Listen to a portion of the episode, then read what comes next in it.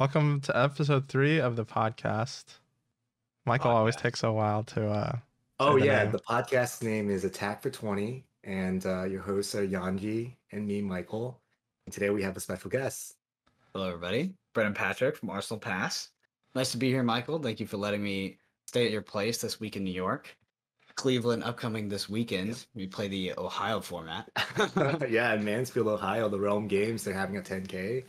Um, yeah, I think. Uh, I guess, Jan, do you want to introduce Brendan to the guys who might not know him?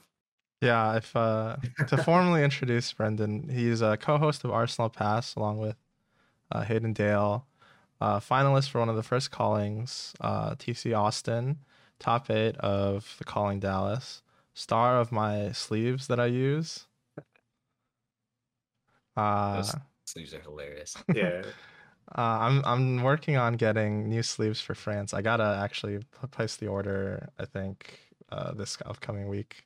Thanks for coming on our show. You said that you're staying with Michael, so you want to give everyone kind of a little bit insight as to what you're doing in the New York City, New Jersey area. So yeah, I'm here for a conference this week, mostly for work. Um, but it just lined up really nicely going to Cleveland. It's like significantly easier to go to Cleveland from New York than it is from Dallas. I think that like flights recently have been kind of crazy with like a lot Oh, of cancellations definitely. and yeah, so it was just way easier to go from New York anyway. So it lined up nice. Um, did come out here for work and like I just I've actually I've been to New York like 10 years ago for a college tour or something, and I hated it because it was 20 degrees and sunny and windy, and I was just like, this is terrible. but I came here a month ago, obviously, for the pro tour, and then again now, and I really like it. Like, I think I'm going to travel here more often, um, Okay. at least Manhattan, just for visiting. There's something. There's something about the city that just like speaks to my soul, like the chaos and the, the filth. I just I love The it. filth. yeah, the filth. Yeah, uh, I don't know. 20 degrees and windy and sunny sounds great to me. Oh my god, it was the. I can't do that. I can do I can do cold if it's if it looks cold outside, but if it looks warm outside and then it's cold, Uh, It's I see. I think it like triggers like some mental- animal instinct in me that's just like get me out of here. It's like shock. For a lot of the people who might be uh, listening to our podcast, maybe they just got into the game a little bit more recently. Um, but you've been playing Flesh and Blood for a pretty long time now.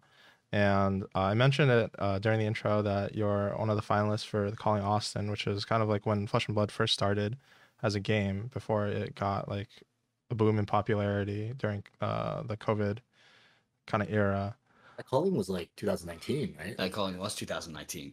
I think it was in uh it was either in October or September or August. Yeah. One of the three. The. It's funny. That was uh the calling Austin was actually my first card game tournament ever. Oh, Uh, I really? didn't, yeah, I didn't play card games before. I just play. So I picked up Flesh and Blood by just my local game store is like one of the four stores in America to have it. I walked in and just impulse bought some some decks, like the old constructed hero decks, the ones you could just buy out of the box. got some Ira decks, got a box, and then was just playing a lot of tabletop with my partner at the time, and fell in love with it. Um, I remember I had a lot of success locally because obviously everybody was terrible. Um, and I, I went to the I went to the calling Austin, and the first person I played was Sasha Markovic, and I lost, and I was like, I am screwed because basically, like I I was like I probably reinforced a ton of just terrible habits and bad ideas Yeah. in my local scene. Um, but yeah, I mean, I met James and Sasha there, and we really hit it off. Uh, with able to top eight it, you know, lose to Sasha in the finals, and then we got we all got dinner after, and I think it was like at that dinner, I was like, you know what, I'm just gonna commit all this prize money or whatever to just going to New Zealand, which is probably one of I thought that that was where my story was going to end, right? Is like I got to play. Well, it's like I got to play this card game, and I'm get to I get to travel this like amazing country for like two weeks that I probably wouldn't have visited for like 10, 20 years or just ever in my life, and that was that was like an incredible experience. But obviously, that has led to a kind of ridiculous life change. Like uh, Flesh and Blood absolutely changed my life. Like I travel all over the U.S. now. Um, you know, Hayden and I, we've started Arsenal Pass, um, all this stuff. So my life two years ago was, was massively different. yeah. yeah, that's And- great. And that when Brendan said James, he actually means James White, which for, for most of us we call him James White because we don't have that first name Jesus. Yeah, yeah. When I was at Brendan's place uh, after Dallas, uh, I got to see a, picture of you Yeah. with him, and I guess that was taken at the Calling Austin. Yeah, James is uh he's a really good like he's a really good guy. Like back then, Flesh and Blood was very small. Um, so I remember we took him to like this like chain esque like a Tex-Mex restaurant. You know, he's from New Zealand, and New Zealand has an incredible cuisine and Mhm. very good food.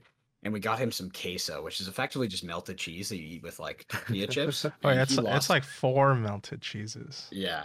Well, he lost his mind. It was like the greatest food he's ever had in his life. He ordered a second, like a second appetizer dish, and he was just like, "I'm coming back to Texas just for queso." That's so funny. But uh, yeah, when I went to the calling Auckland, he actually like drove me to armories and stuff. That's great. Like him Oh, picked me up and drove me to armories. That's So that's a very- pretty wild experience. Yeah, different game back then for sure. That's actually a pretty good segue. I I think one of the first things that I wanted to kind of ask you about is nowadays, um, especially like the higher level competitive events where like in these like huge convention center halls, uh, like hundreds of players. Can you just like give a like a a picture for everyone who's listening what entering some of like uh, early stages like what armories maybe were like and also like what the callings were like Yeah, And- so armories armories were pretty interesting. I remember we had like bribed like these five kids to like try to show up to our limited armories. Um, they did for a bit, but then they stopped. So like armories were like not a thing too. Like we kind of had them near me, but even then, not really. And they didn't catch on for like actually a long time. Um, the early calling, so yeah, the calling Austin was 34 people. Um, they actually rented out a conference center, like a venue, and then nobody signed up. I think the pre the pre signups was like three people. and so it ended up being in a game store in Austin, and they were like wildly unprepared to host this tournament. yeah And James, you know, you can you can really tell Flesh and Blood that it's been like the ideation behind the game was for it to be successful and was for it to be what it is today. So I remember James was like much more serious about the tournament than literally everybody in the store who was just like it was just another day in the game store. yeah Um, but yeah, like 34 people, which is yeah, it's got to be one of the softest callings ever. But uh, unfortunately, there was Mr. Sasha Markovic also there, so um, had to beat the M boss to win, which was pretty tough. And yeah, it was just it, it was an interesting time. Nobody really knew how to play. You know, there was there was a massive difference between you know quote unquote good players and bad players. So Mhm. it was quite it, it was pretty reasonable to top eight that tournament. Um, I I think at the time because your early rounds were were were relatively easy. I think the the craziest thing is, yeah, I remember back then. Obviously, we all knew about like Magic the Gathering and Grand Prix and Pro Tours and like that was all that was all the future, right? That was like an idea. Um, and I really felt like it had the possibility, but there's so much logistics to go into like the partnerships, the venues, the channel fireball, like none of that existed. Um, and I remember when I first went to the, the the first Vegas calling for the Tales of Aria World premiere and then the Classic Constructed calling, I felt like that's when it hit me when it's like, okay, this is a thing, you know. Yeah, I I actually I was pretty surprised when you said that you hadn't uh, played any card games prior to Flesh and Blood. I was actually going to ask you about that um, a little bit later when we're talking about limited, but I think for Michael and I, like we both have like a MTG background, and so it. I, I would have had like a severe culture shock if, if I was at like a 30 something person event with like the creator of the game. It just been like a completely different like experience, like tournament experience than what I was used to. Yeah, for sure.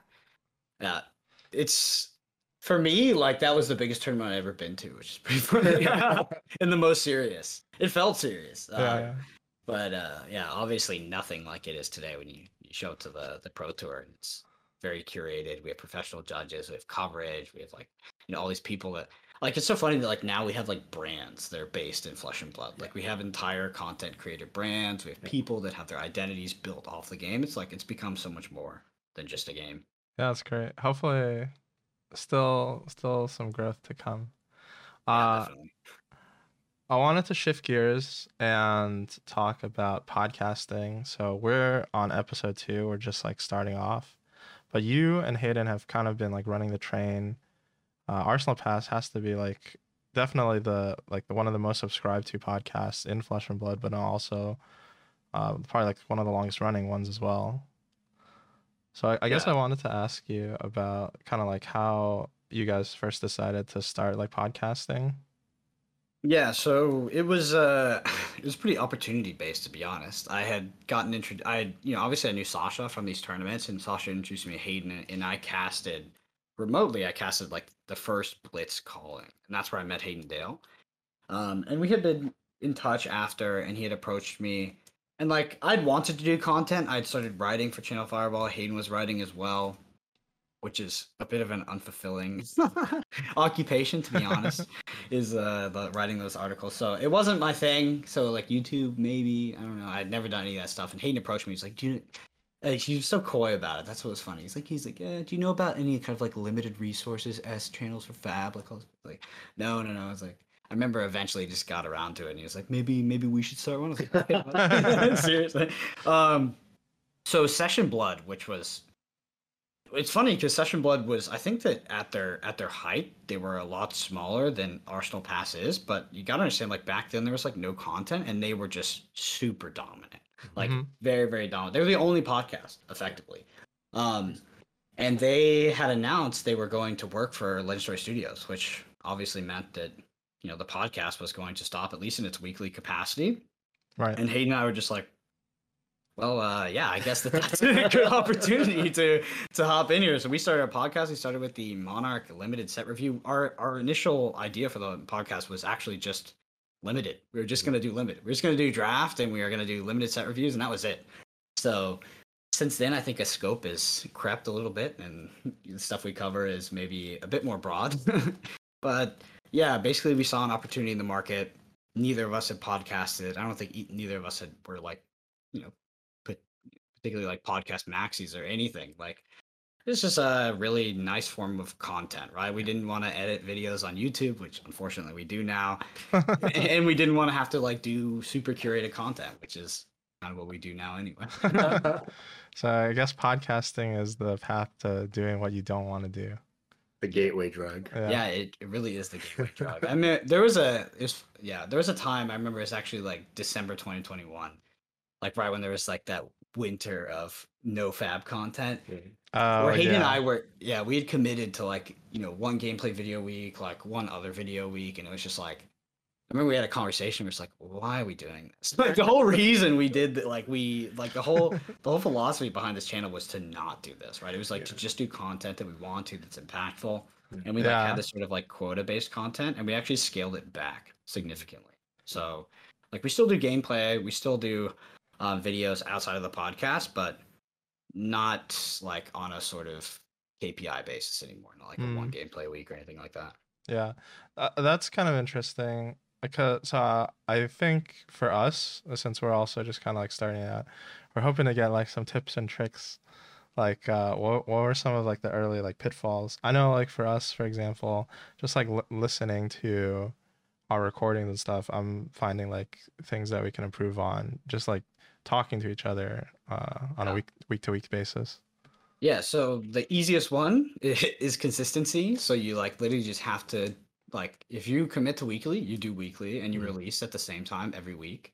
And that's how you get an audience because your audience will build. So like you, you're probably going to start out with like a more value and oriented podcast, but then over time you're going to build an audience that just likes you for for you and they just listen to you and they kind of have like a parasocial relationship with with the podcast and either they listen to it on their work or they listen to it while they mow the lawn you know et cetera et cetera and those are the people that build the backbone of of what your podcast really is um and to get there i think you have to be consistent and uh, you know your personalities have to shine through as well i think like ultra curated content is good for its use case but ultimately it doesn't build that deeper connection so i think consistency and just sort of staying true to like um, kind of like your mission. like I think it's important to understand like what what your podcast is trying to deliver, like what's its core competency, et cetera, et cetera. And then like audio quality is big. we struggle with audio quality for like literally a year. Like it like so many trials and errors. It's such a pain in the butt. But once you get it down, it's done. You never have to touch it again. It is done. Yeah. So yeah, um, that's those are the biggest ones for me is audio quality and consistency, and then just I guess marketing to an extent. So we didn't. We were really lucky. We didn't have to do marketing to yeah. an extent because Session Blood stopped, and then we came on, and we were both like we were at that time. we were both pretty accomplished players, so it was really easy to get like an initial basis, which is the hardest part. Hardest part is at the beginning, getting your initial audience. After that, it's more organic. hmm Um, so we were lucky to kind of skip that phase. And then, yeah, when we started Arsenal Pass, which I guess is like 60 weeks ago now, or like 63, there was there was literally no content. Like if you went on YouTube, you search gameplay, you would find almost no gameplay. I remember Um, Michael so- telling me at the beginning he was like trying Yeah. to struggle. He was struggling. I think he was like looking through these like grainy, like low res, Yeah, uh, whatever videos. Yeah, low res and like pretty. Yeah, so it'd be like the skill, the kind of like, or like the the competitive level is like varied, just like wildly. And, Yeah. yeah so it was it's it was pretty easy to get into that market i think starting a podcast like or a channel now in flesh and blood is probably it's significantly more challenging it's i think it's but i think it's less challenging if you have accolades right so if you have calling wins stuff like that if it's just personality based i think that that's what ultimately will build the sustainable brand Yeah. but it makes the beginning really hard and i think the beginning is where everybody quits Yep. All right, good thing, good thing we we don't have to we don't have to worry about the first part. Although we have to keep winning callings, otherwise they'll stop listening to us. Uh, I wanted to just inject a little question that I thought about while you were talking about the early days of podcasting. Um, Brendan, you mentioned that initially you guys just wanted to focus on limited. And I know you kind of have talked about this in the podcast itself, but could you kind of just share some of those reasonings with us here?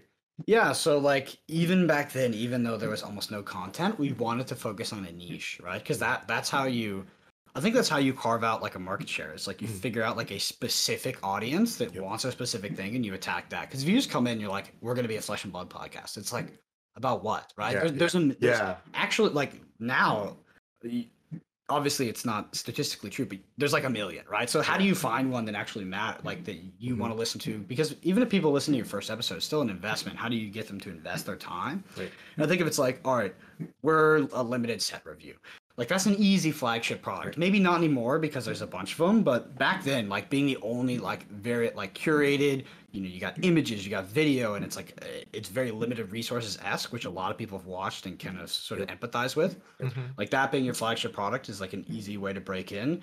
Nowadays yeah i mean you just gotta like that's why we but to answer your question that's why we focused on Yeah, limited like sense. we saw what limited resources did Yep. um and we're like oh we could do that in flesh and blood because like if we had approached it um, so from the angle that we end- ended ended up becoming right which is sort of like all encompassing and more conversational i think we might have been less successful because i think the focus and the scope and just like trying to target a specific audience is important and our audience is the one they pushed us to expand right so i think that we expanded organically Yeah. but initially i think you want to you want to focus on a niche Yeah. Limited resources is that Magic the Gathering, Yeah. limited podcast, Marshall Sutcliffe, LSV. exactly yeah And I mean, they are the flagship. Like back when I was playing a lot more Magic, I would literally listen through every single set Mhm. review, and their set reviews are like two hours and a half, two and a Oh, half yeah, yeah. hours.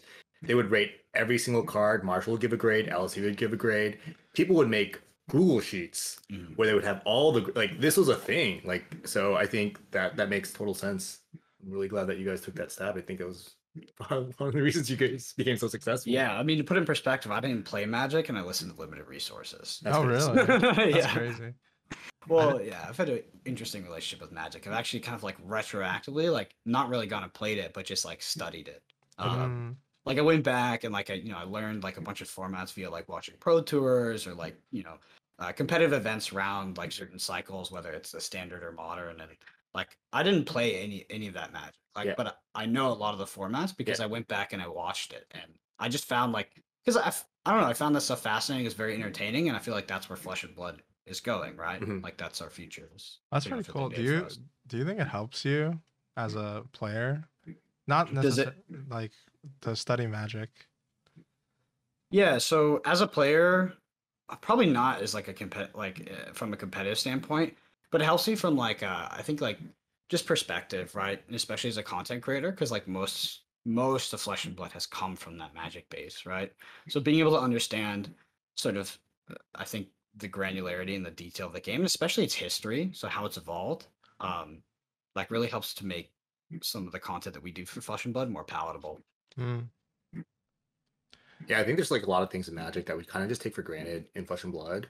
Just like even things like the tournament structure, Yep. having a top eight cut, like there's just these things that like I think as a ma- former Magic player, it's just like an easy transition. These the callings are just so similar to what Grand Prix used to be, but I feel like uh, like I've had people ask me like, oh, like what happened in that tournament? Like, did you win? I'm like, no, I just made a top eight. Oh, what's that? And I'm like, whoa, Well, take a step back. What?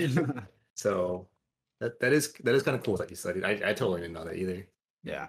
I did. I, I'm like I'm one of those players too. I didn't know any of that stuff. I didn't know what top eight was. Yeah. I didn't know what Swiss was. Like, what is like those words? They're funny because they're so non-descriptive. It's Yeah. like what what is going on? And then I love how like we use a bunch of uh we use a bunch of magic terms, right? They're like, oh, like I'm gonna uh, have an anthem effect or Thoughtseize you or Mhm, this mhm. this. And you're like, if you don't know magic, it's like there's people shortcut a lot of magic. Uh, famous magic cards is like Mulligan. mechanics. Yeah, mulligan, all that stuff. So you said that you started doing uh, Arsenal Pass as like a limited podcast. We filmed uh, a recorded uh, limit, like a complete uprising or incomplete uprising set review. I don't think that's ever gonna get released, but I wanted to get kind of some of your thoughts on uprising. Have you played uh, any drafts so far? I saw Wait, On yeah, Twitter, draft. I saw on Twitter you posted that you had uh, got a, got a a little a little loot a loot bag of uprising packs. Yep, yep. I did get yeah. So we we all, I only played one draft though, so we ended up opening a lot of our packs that we won in the world premiere because Michael and I both went 6-0, so we had two boxes. Michael paper handed his box in less than five minutes. Some dude for hundred bucks, which is ridiculous. This is Michael Hamilton, not me. Yeah, Michael Hamilton, which I would have paid like two hundred dollars for his box alone. He was in my house, but you know, money's money. Some the story is is like we went 6-0, We took we were taking a picture. Some guy comes up to me and he was like, "Hey, Brendan, can I buy your box?" It's like absolutely not. And he had a hundred bucks in his hand, and Michael literally just gives him his box. Doesn't even say anything, just hands him a box, takes the money. I was like, I remember on oh Sunday, I my was like stressed to get packed so we Hayden and I could do content. And I was, I was like, offering. I think I was offering like 120 at the time. Yeah, I, on Sunday I probably would have paid two hundred bucks. like to be honest, I like I remember I couldn't even buy packs. I I went to Magnolia like or not Magnolia, but Minmax. yeah, one of the stands, and I was like, guys, I will literally pay triple for the packs. I just need six packs, and they're like, we can't sell it to you. Um, but yeah, yeah. So uprising in general, I like so the sealed format. I enjoy it. Uh, it's good. Like I think it's good. I think it's a good sealed format. It feels more welcome to Wraithy. Like I don't feel like I'm just vomiting my hand every time. Mhm. Like I might do some blocking. I might have to think about a turn cycle, which is it's really refreshing coming from Tales of Aria, which I think was it's not the worst for my in my opinion. It's not the worst worst sealed format because I think Arcane Rising will just always take the cake there. But uh, I didn't really like I didn't really like Tales of Aria sealed mostly because well I haven't played it since the Briar Rata, so Right. it, it, I've heard it's significantly better. But yeah, the sealed format in Tales I wasn't a fan of, but I really like draft. And in this format, I think it might be the opposite. I think I like sealed, and I'm not super sure how I feel about draft yet, just because. Yeah, well, I'm just a little unsure about uh, like Dromai and the archetypes, and also Iyslander as well. Like, I feel like in Iceland, like Iyslander is the one that's particularly interesting to me. I just need more exposure to because I feel like in Iyslander there's a big difference between the good cards and the bad cards. Mm. And like I think that although you can support multiple Iyslander Iyslander drafters in a pod, I think that there's like one Iyslander who has the, the better deck, while the other one is like I'm I'm not so sure about yet. And then Jermaine just yeah, I just don't know how good Fai is. Like if it's if it's good enough to sort of kind of be super consistent into draft, et cetera, et cetera. And the archetypes, right? Like are there sub archetypes that exist outside of the classes themselves? So like one of these would be like, you know, you're like mono centipede because there's no breakers or something Yeah, yeah. you know, stuff like that. So I'm just interested to dive more into it. I did like the sealed format, even though it did. It looked like Fai was pretty dominant in the early days. Yep. Like I think that Iceland is really good, and I think that you know Jeremiah can be pretty reasonable if you get the cards as well. Yeah, we also thought that the format felt a lot like WTR, Mhm. although the conclusions that we came to, I think, are a little bit different. What are your What are your conclusions on on Uprising so far? Because you guys have played a lot more limited. I mean, I'm in Jer- I'm so I'm in Jersey. I'm staying with Michael, and I think he's been playing a draft almost every night. yeah, we uh so um this will be episode 3 and episode 2 we kind of go over what our like overall thoughts on draft are, but kind of like um like a brief recap is that I think like the biggest change from uh, Uprising to like any of the previous sets is that there's you only draft 42 playable cards, Mhm. and so you kind of get like are are pigeonholed into like committing into a hero like a lot earlier, uh, especially because kind of like what they the mechanic that they use to offset um the picks like Phoenix Flames is really realistically only like good for Fai. Yeah. Um Yeah, I'm there's like no Phoenix Flame for Iyslander, and also it's like a triple whammy. There's less cards to draft. The equipment are actually worth a pick, and um, uh, shoot, less cards to draft. The equipment are actually worth a pick, and oh, there's less generics. Like in Mhm. Welcome to Rathe, you had uh four generics per pack. Mhm. Here you have like one. Yeah, yeah. So there's just a lot more pressure to kind of you know pick and then put the blinders on. So, how do you guys feel about like pack distribution or reading signals? Because in Tales, I felt like it was pretty reasonable, but in Monarch, it was wild. Like, Monarch was just like such the wild. It was just such a, a Wild West format for actually being in the correct hero. Because sometimes you could get packs with literally all light cards, and you're like, you know, you may be seeing that pack, pack, you know, pick four, and you're like, oh, obviously everybody's in Shadow here or something like that. Yeah, but yeah, yeah. the distribution could just be crazy. I think the pack breakdown, Michael did the pack breakdown, but like sometimes you get packs that there's just like there's like four ice cards yeah, and Yeah. like and like one two or two wizards. generic. Yep. Yeah, and you get like one or two wizard cards. And then so when you like pass the pack, you like you can pass the pack and then there's still like one or two like good ice cards. Iyslander can look really open. It is kind of like what you were saying, like for Monarch, can be like kind of a toss up. Uh I think like what like what you're looking for in terms of signals is like a little bit different. At least for me, like the the heroes don't have to be as open, but you gotta like get in early. So you think by pack one? Well, I mean, how deep in a pack one are you committed to your hero? Do you think? Dude, I feel like I'm committing by like pick, pick four. Wow. Uh yeah, I I'm on the same page. Like if uh, I just feel like if you want a 3-0 the draft, Mhm. it really rewards people who have kind of picked a few good cards in that hero early and basically quote unquote got rewarded. Um I've tried staying open and like no matter who I end up going, you just don't get that many picks to kind of dirtle around in this What- format. What is like the risk portfolio for each hero? Like, are you pretty safe to be into Fai? Is it really risky to draft Iyslander? Like, how bad is it if I, you know, I draft hmm. Iyslander and there ends up being like two more, and I find out, you know, maybe pick seven, pick eight, and I'm like, oh god, I don't even know if my deck's gonna work now. And like, how does Dromai fit into that too? Michael, do you want to go over your 1.5? Yeah, I, I I've talked about the 1.5, 2.5, 3.5 with Brendan, but I guess mathematically we can't prove it. But just looking at the breakdown of packs and looking at the last few drafts we've done, I think we've done four or five. Um, it does feel like the the lowest floor is Dromai. Like Mhm. you can get a really bad Dromai deck, almost non-playable, non-functional Dromai deck, just because there's just not enough. Like if you are the third Dromai drafter, it is possible you don't even have 30 cards. You're forced to play Phoenix Flame, not because you want to, but because you have to. Mhm. Um, it just there's just not enough good cards. Um, there's like sand cover on average, so it's going to be like four or five, and I don't think that's a card I want against um non-Iyslander most of the time. Sometimes want I just don't ever Dromai. want it. Yeah, I, I I think against Iyslander I could see a world where I want it, but it's just like that the way we've been playing it. Maybe it's wrong. Maybe we have to like rethink how we uh, fundamentally play Dromai games. But Ash is usually a little bit out of premium. Mhm. Um, and then by that corollary, Iyslander would also be basically if Fai has the highest floor. Like if you're Mhm. gonna like if you're gonna pivot, um, we recommend pivoting into Fai. Uh, last night I, we did a draft and I ended up pivoting into Iyslander.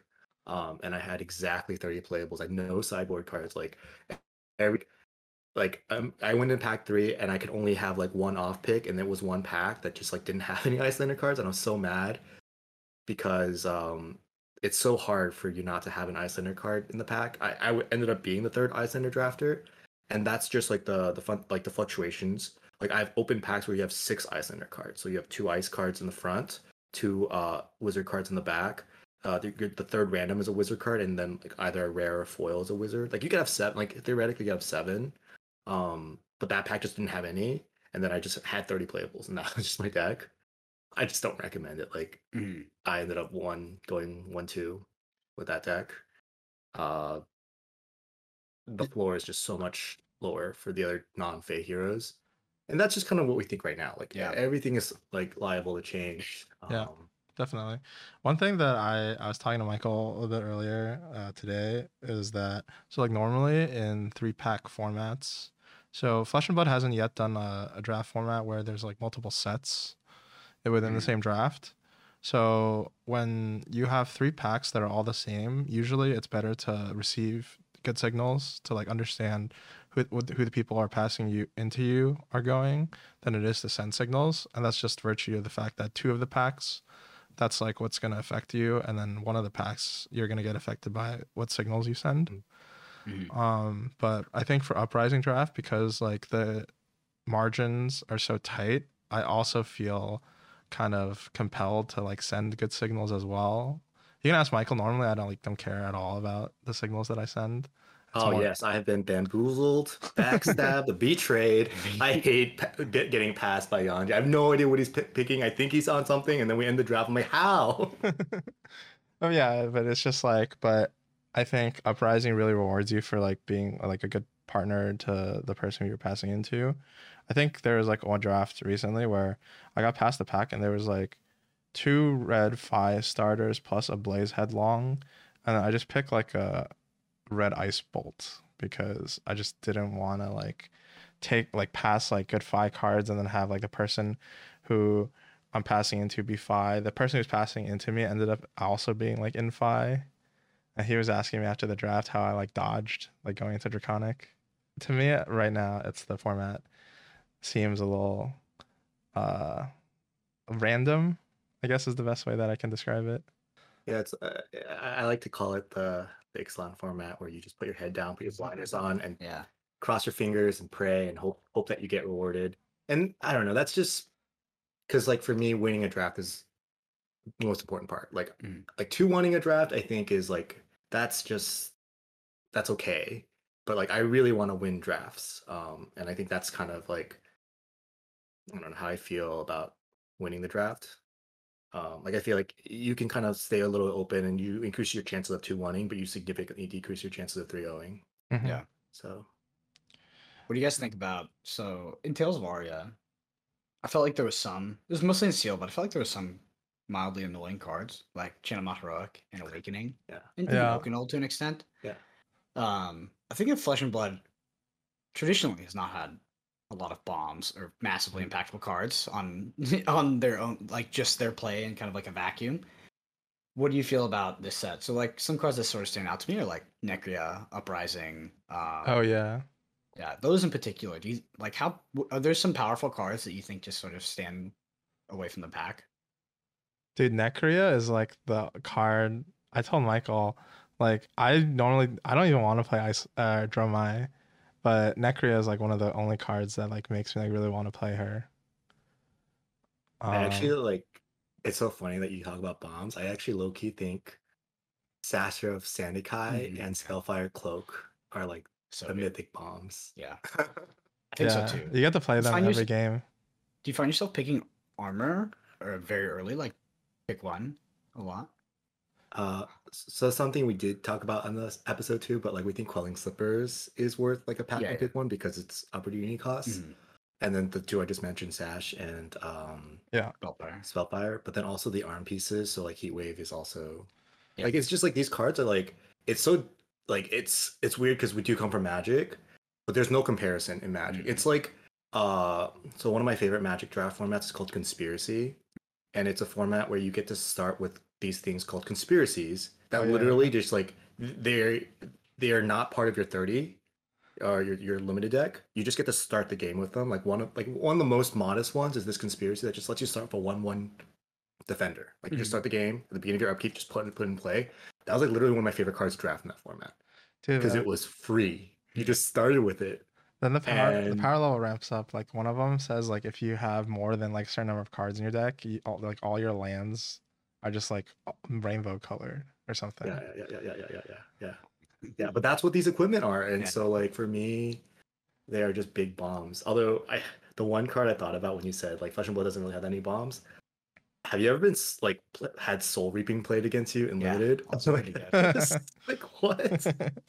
so I do. I think I dislike. I think I dislike Awakening more than I, I dislike uh, Soul Reaping. okay, okay. Awakening is just like I really hated that card in limited. It felt like a pivot turn just on a stick. Yeah, yeah, Yeah. yeah.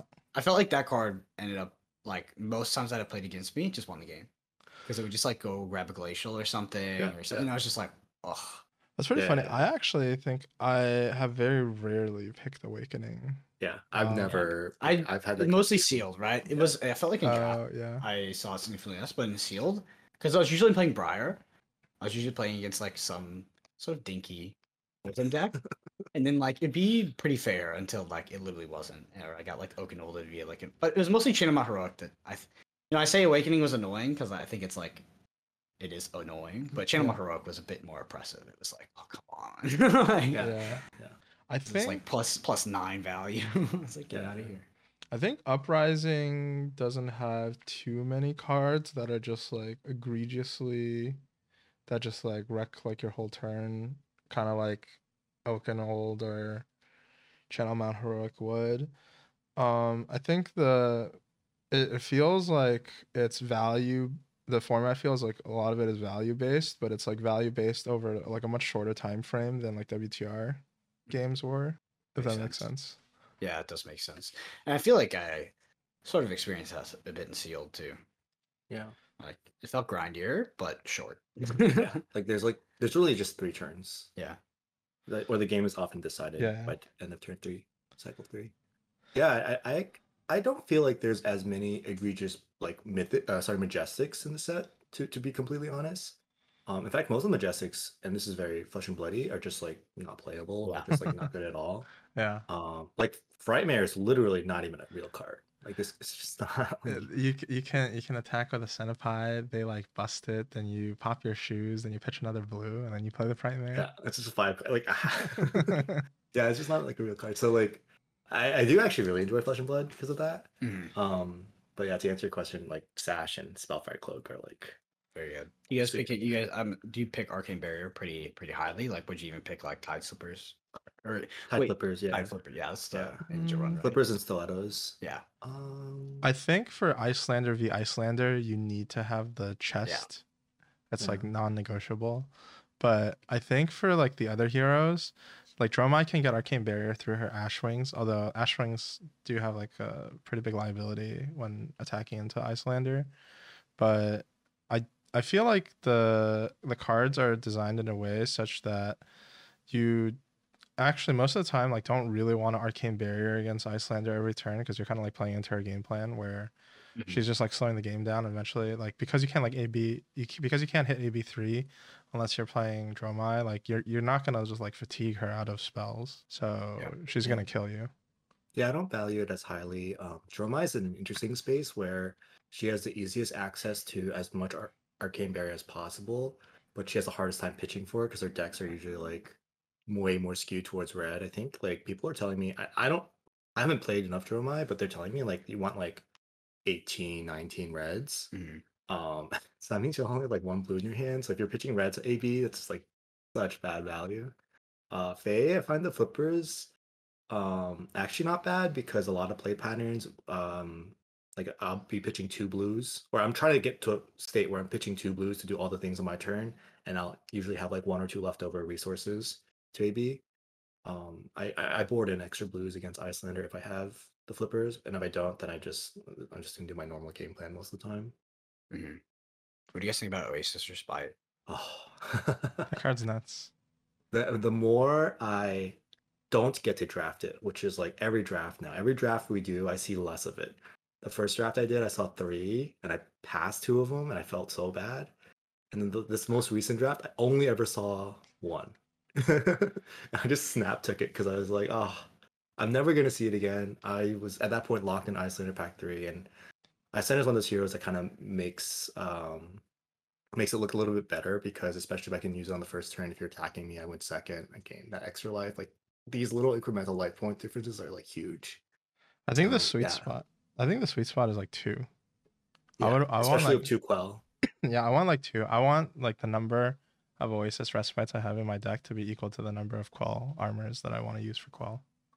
I to be completely honest, I actually kind of started pretty low on Oasis Respite, Mhm. and as I've played it more, I I just see like the value. Like I, it's it's usually like uh an extra one life. Like you can finagle your way to a- having an extra one life, pitching that with the blue and Quell and that card. And I don't know, I don't know about you guys, but like a lot of these games in limited are getting down to the wire where it's like one or two life Mhm. differences. So I, I love it because I think it's like kind of flesh and blood design where uh, this set is definitely a set that rewards you for uh, planning out your turns a little bit more. Like you got to plan out your quell the, on the per- opponent's first attack, Mhm. and I love how like it rewards you for having that like foresight, Yeah. that experience. Um, this is definitely not a good like starter set. Like it's not like you if you're a beginner playing this set, you're gonna lose some games to Yeah. players who just outvalue you with quell by like with just like a one or two life point difference, and that could be the game right there. Mhm. The last topic that I wanted to ask Brendan about was kind of there's a lot of events coming up this summer. There's uh, the Pro Tour in Lyle Lily, however you pronounce it, as well as some of some more callings, as well as a lot of battle hardens that they've announced. Uh, kind of what, what are your plans for uh, the summer in and out of Flesh and Blood? Yeah, so it's really interesting actually. So um yeah, like previously I've kind of gone to everything and like started to scale it back in terms of like battle hardens and like the pro quests. I've been playing like, you know, like one, maybe two pro quests a season, like which is kind of a stark difference from traveling to every calling and every battle harden and playing like five road to nationals or something. Yeah, yeah. yeah, Um, I think I'm going to. I think I'm going to scale it back um, a bit, and y'all play callings in the area, and I think I'm just. I'm def. I'm going to play the pro tour, but also like I. I think I'd want to transfer into like casting. Um, oh, yeah, I just think it's what I, I think it's like what I'm particularly good at. It's just like talking. to be honest, uh, like I do, like I really like playing. I like competing, but it's just like, can I? I, I don't like not being the best and not feeling like I'm the best. It's not that I have to win. I just have to feel like I can beat anybody in the room. Mhm. Um, and that comes with a lot of preparation. And I just wonder how like that's much less scalable than just like being the best commentator, right? and you still get the same lifestyle benefits as well. Yeah, yeah. You still get to travel. Yeah. Um, I mean, to be honest, you would get paid to travel as well, and then you still get to see all your friends, and like I think it just blends really well with like the current setup that I have in Flesh and Blood, particularly like with Arsenal Pass. oh yeah, um, definitely. And then like it's also like a personalized thing too because we're in a like really interesting time, um, to be honest, uh, with the current state of like the macro economy Yeah. and like it's already started to affect my businesses like very significantly and it it's not necessarily bad it just like changes the way i have to approach and i might have to diversify sort of how i invest my time and like what i'm doing Mhm. um especially when it starts like cranking because it just started and i mean this past month has been pretty interesting for me like 80% down. I lost like you know we lost like uh seven figures of investments like commit that was committed. Like it was ridiculous. Which is like seriously it's like it sounds like much worse than it than it actually is when it comes to like affecting uh, what we're doing. But at the same time like cash flow is going to be king and like liquidity will be king as we head into potentially like a, a bear market even outside of uh you know this will be a bear like we have real estate we have like all, Mhm. and there's like All ge- generational wealth like buy opportunities as well Yeah. so like Oh yeah, just definitely. acquiring yeah just acquiring as much liquidity as possible to take advantage of the opportunity it's like the whole reason that i even pay attention to this stuff is all at all is so that when a time like this comes like i can be ready to take advantage of it right Yeah. like this is what we this is what we all prepare for. Like it's fun when it's a bull market everybody makes money but the reason you do that is so when it becomes a bear and there's blood you know there's blood in the streets you go you go in and that's when you buy. Um, so i just want to be prepared for that. I might have to diversify sort of some of my businesses and things like that but yeah i just don't know if that meshes well with trying to be the best flesh and blood player in the world.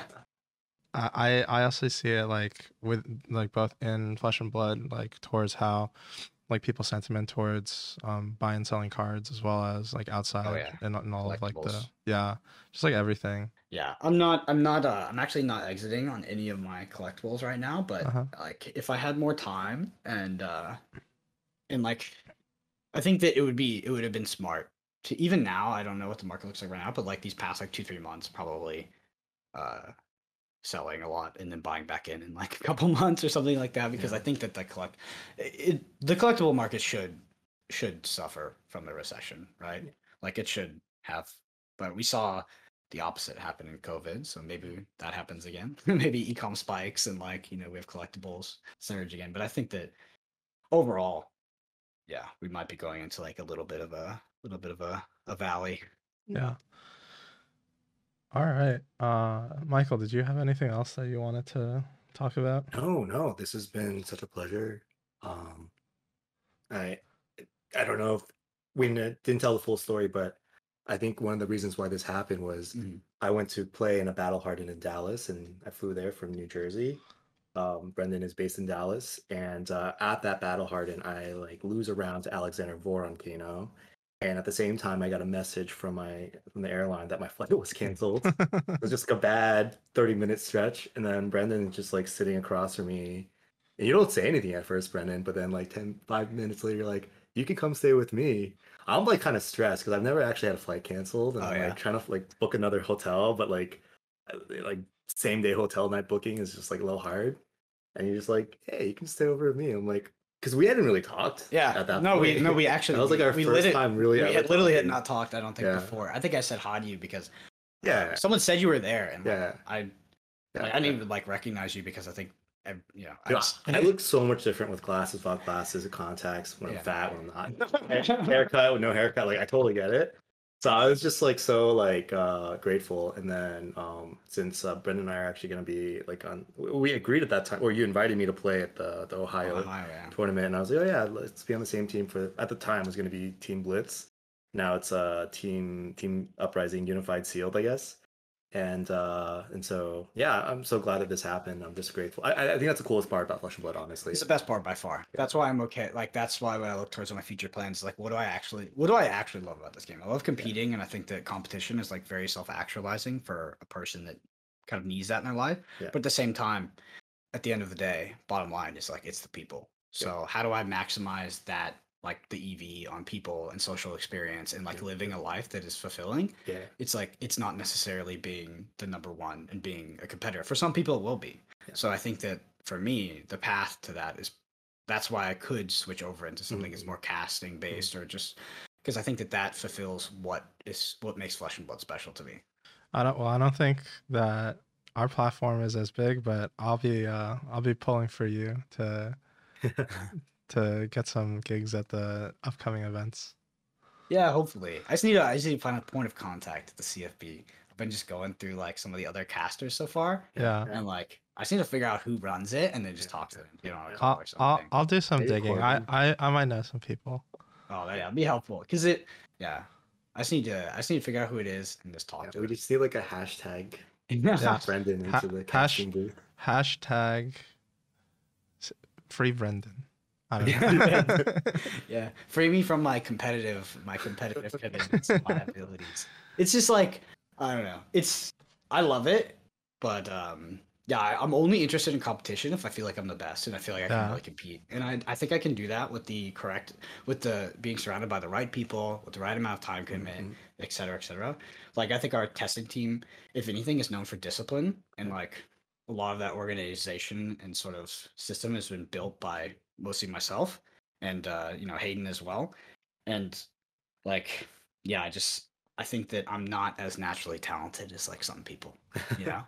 so I've just supplemented that with systems Right. and right. people and really good players. Like Yeah. that, if there's anything that I can contribute any success to, is being surrounded by amazing players. Yeah. Right. the And hard work. people push you to be good. Yeah, I think hard work is definitely a large part of the battle. Yeah. All right. Well, our podcast, we're still, I think, working on trying to get on Spotify. But please give us a subscribe on YouTube so that we can become searchable. Uh, I don't even think like the notification bell is going to do anything right now. uh, but thanks for listening. Till the next time. And uh, yeah, and we'll see you guys on the next time. Thanks so much for having us. Yeah. Brendan. Thanks everybody. Thanks, Brendan.